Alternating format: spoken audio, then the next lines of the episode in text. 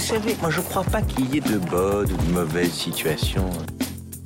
Mais sire Un sarrasin dans une chariote du diable I'll be back.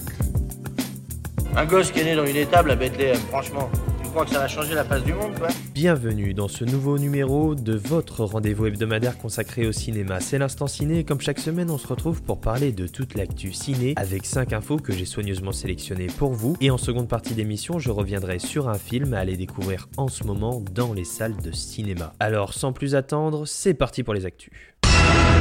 Notre première info nous vient de The Warp et le site américain nous donne de plus amples informations sur le futur projet Sony Marvel. Toujours dans l'univers Spider-Man, Sony est en train de développer un film El Muerto sur un personnage tertiaire, euh, voire même euh, sur un tout petit personnage des bandes dessinées Marvel, un catcheur mexicain. Et alors que l'on avait appris il y a quelques mois que ça serait le chanteur Bad Bunny qui incarnerait le personnage, nous avons appris il y a quelques jours que ça serait Jonas Quaron, le fils d'Alfonso Cuaron, qui réalisera donc El Muerto pour Sony et Marvel. Toujours dans les actualités, on a des nouvelles de Tom Cruise qui ne cesse de nous étonner puisque, on le sait depuis un petit moment, Tom Cruise prépare un voyage dans l'espace où il s'apprête à tourner le premier film de fiction 100% dans l'espace. Eh bien, Tom Cruise sera en fait le premier homme de la société civile à effectuer une sortie extravéhiculaire dans l'espace pour les besoins justement de ce film, un film qui sera réalisé pour Doug Liman, avec qui il avait déjà travaillé lors de Edge of Tomorrow. Donc Tom Cruise va se balader tranquillement dans sa tenue de cosmonaute dans l'espace, le petit chanceux ou pas, tout dépend le point de vue, en tout cas il ne cesse de nous surprendre le petit homme.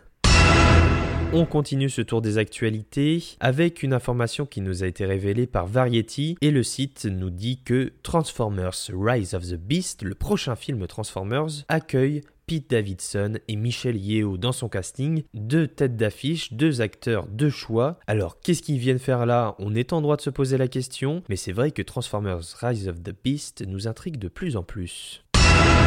On continue ce tour des actualités avec les bandes annonces de la semaine, puisque cette semaine nous avons eu la bande annonce de Super Mario Bros, le premier film Mario, avec la voix en VO de Chris Pratt, une voix qui a déplu à beaucoup de monde, et justement les Américains se félicitent de la voix française du film. Alors, pour découvrir Super Mario Bros, le film c'est le 29 mars au cinéma. Toujours dans les bandes annonces, nous avons eu les premières images d'un film assez surprenant, ça s'appelle Megan et c'est à découvrir le 11 janvier au cinéma, c'est produit par Blumhouse et ça a l'air très spécial. Et enfin terminons ce tour des bandes annonces avec la bande annonce d'un film italien Caravage sur l'histoire du célèbre peintre. C'est avec Louis Garrel et Isabelle Huppert et c'est le 28 décembre au cinéma.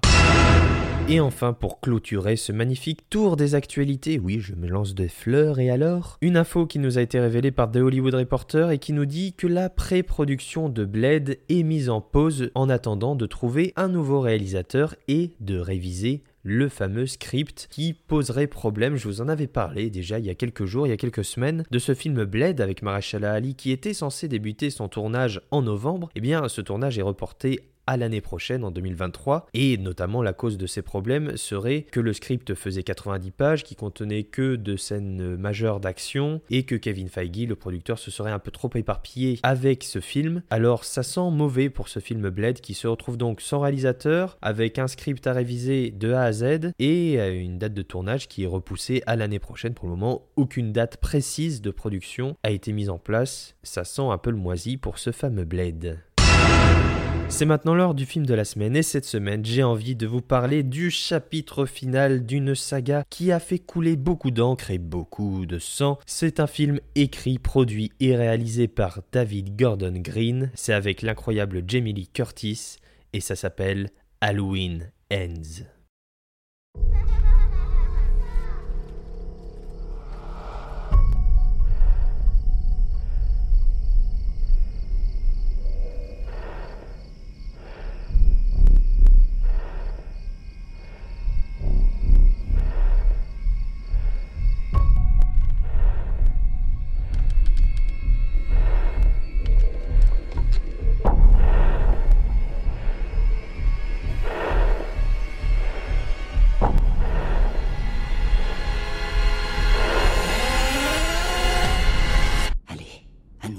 Halloween Ends ou le pari risqué de clôturer une saga qui elle aussi a été très risquée. Une saga qui a débuté il y a un peu plus de 40 ans au cinéma sous l'impulsion de John Carpenter qui a donné vie aux personnages de Laurie Strode et Michael Myers et qui en a marqué plus d'un et qui continue encore aujourd'hui à marquer les plus jeunes qui découvrent ce film, moi y compris. Alors pour faire un petit résumé de, cette saga, puisque ce fameux Halloween Ends, comme je l'ai dit, clôture toute cette histoire, tous ces films, il faut d'abord dire que la saga Halloween est un terrain semé d'embûches, puisque la saga est partie dans tous les sens avec la suite au film original, ou plutôt les suites. Il y a également eu des remakes, euh, je pense par exemple au diptyque de Rob Zombie qui s'est attaqué au fameux Michael Myers. Et il se trouve qu'en 2018, Jamie Lee Curtis herself ainsi que John Carpenter et David Gordon Green, se sont dit tiens, est-ce que pour fêter l'anniversaire du film original, on redonnerait pas vie correctement à The Shape, à Michael Myers sur grand écran et à Laurie Strode par la même occasion. Eh bien, ils l'ont fait.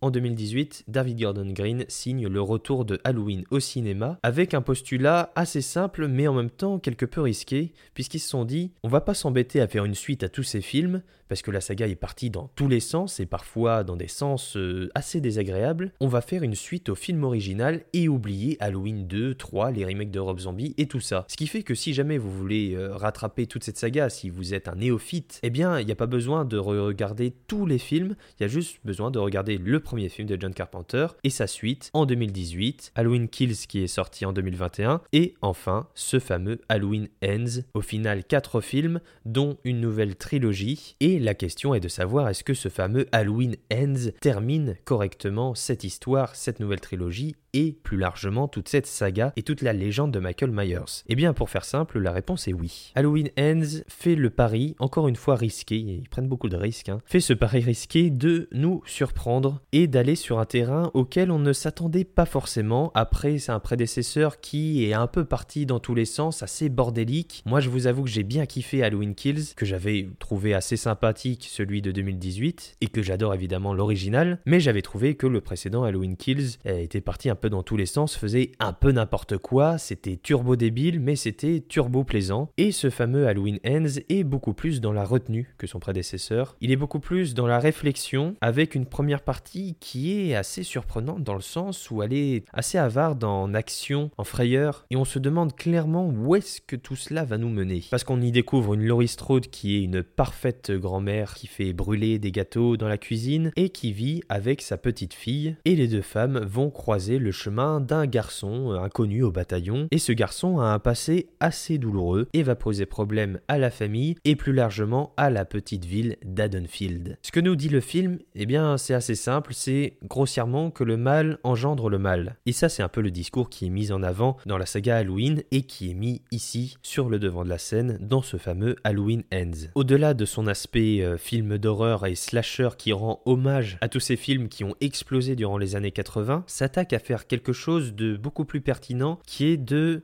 questionner l'identité du mal et également plus précisément ici, de questionner qui est Michael Myers et de le mettre véritablement en difficulté. On voit même un Michael Myers très très affaibli et comme je vous l'ai dit, il y a beaucoup de surprises dans ce Halloween Ends. Ça va pas plaire à tout le monde, ça j'en suis convaincu, mais finalement je pense que c'est une bonne chose parce que clôturer une saga, c'est jamais anodin, ça demande énormément de réflexion. Ici, on sent qu'il y a de la réflexion. David Gordon Green a bien réfléchi à son propos et a trouvé un moyen assez habile de mettre fin à cette histoire à la fois celle du terrible Michael Myers et de Jamie Lee Curtis en Laurie Strode. Jamie Lee Curtis, qui, on ne cessera jamais de le rappeler, est une personne incroyable, une actrice fantastique. J'ai énormément de respect pour cette femme, pour ce qu'elle est, pour son travail et pour les combats qu'elle mène. Alors rien que pour ça, et parce que c'est la saison d'Halloween, et parce qu'on aime se faire peur, même si celui-ci est plutôt sympa au niveau de la turbine à viande et dans les jumpscares, je vous recommande cette semaine d'aller découvrir et d'aller frissonner dans les salles obscures devant Halloween Ends.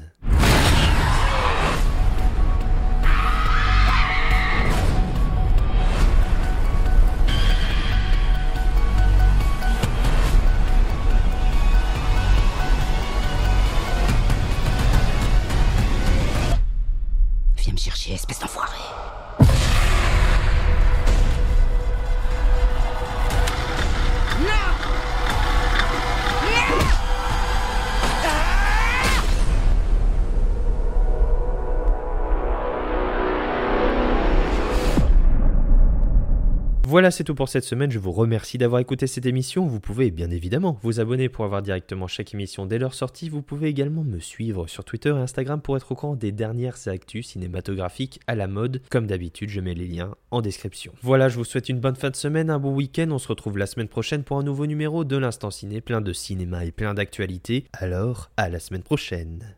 Ça dépasse tout ce que j'ai pu imaginer.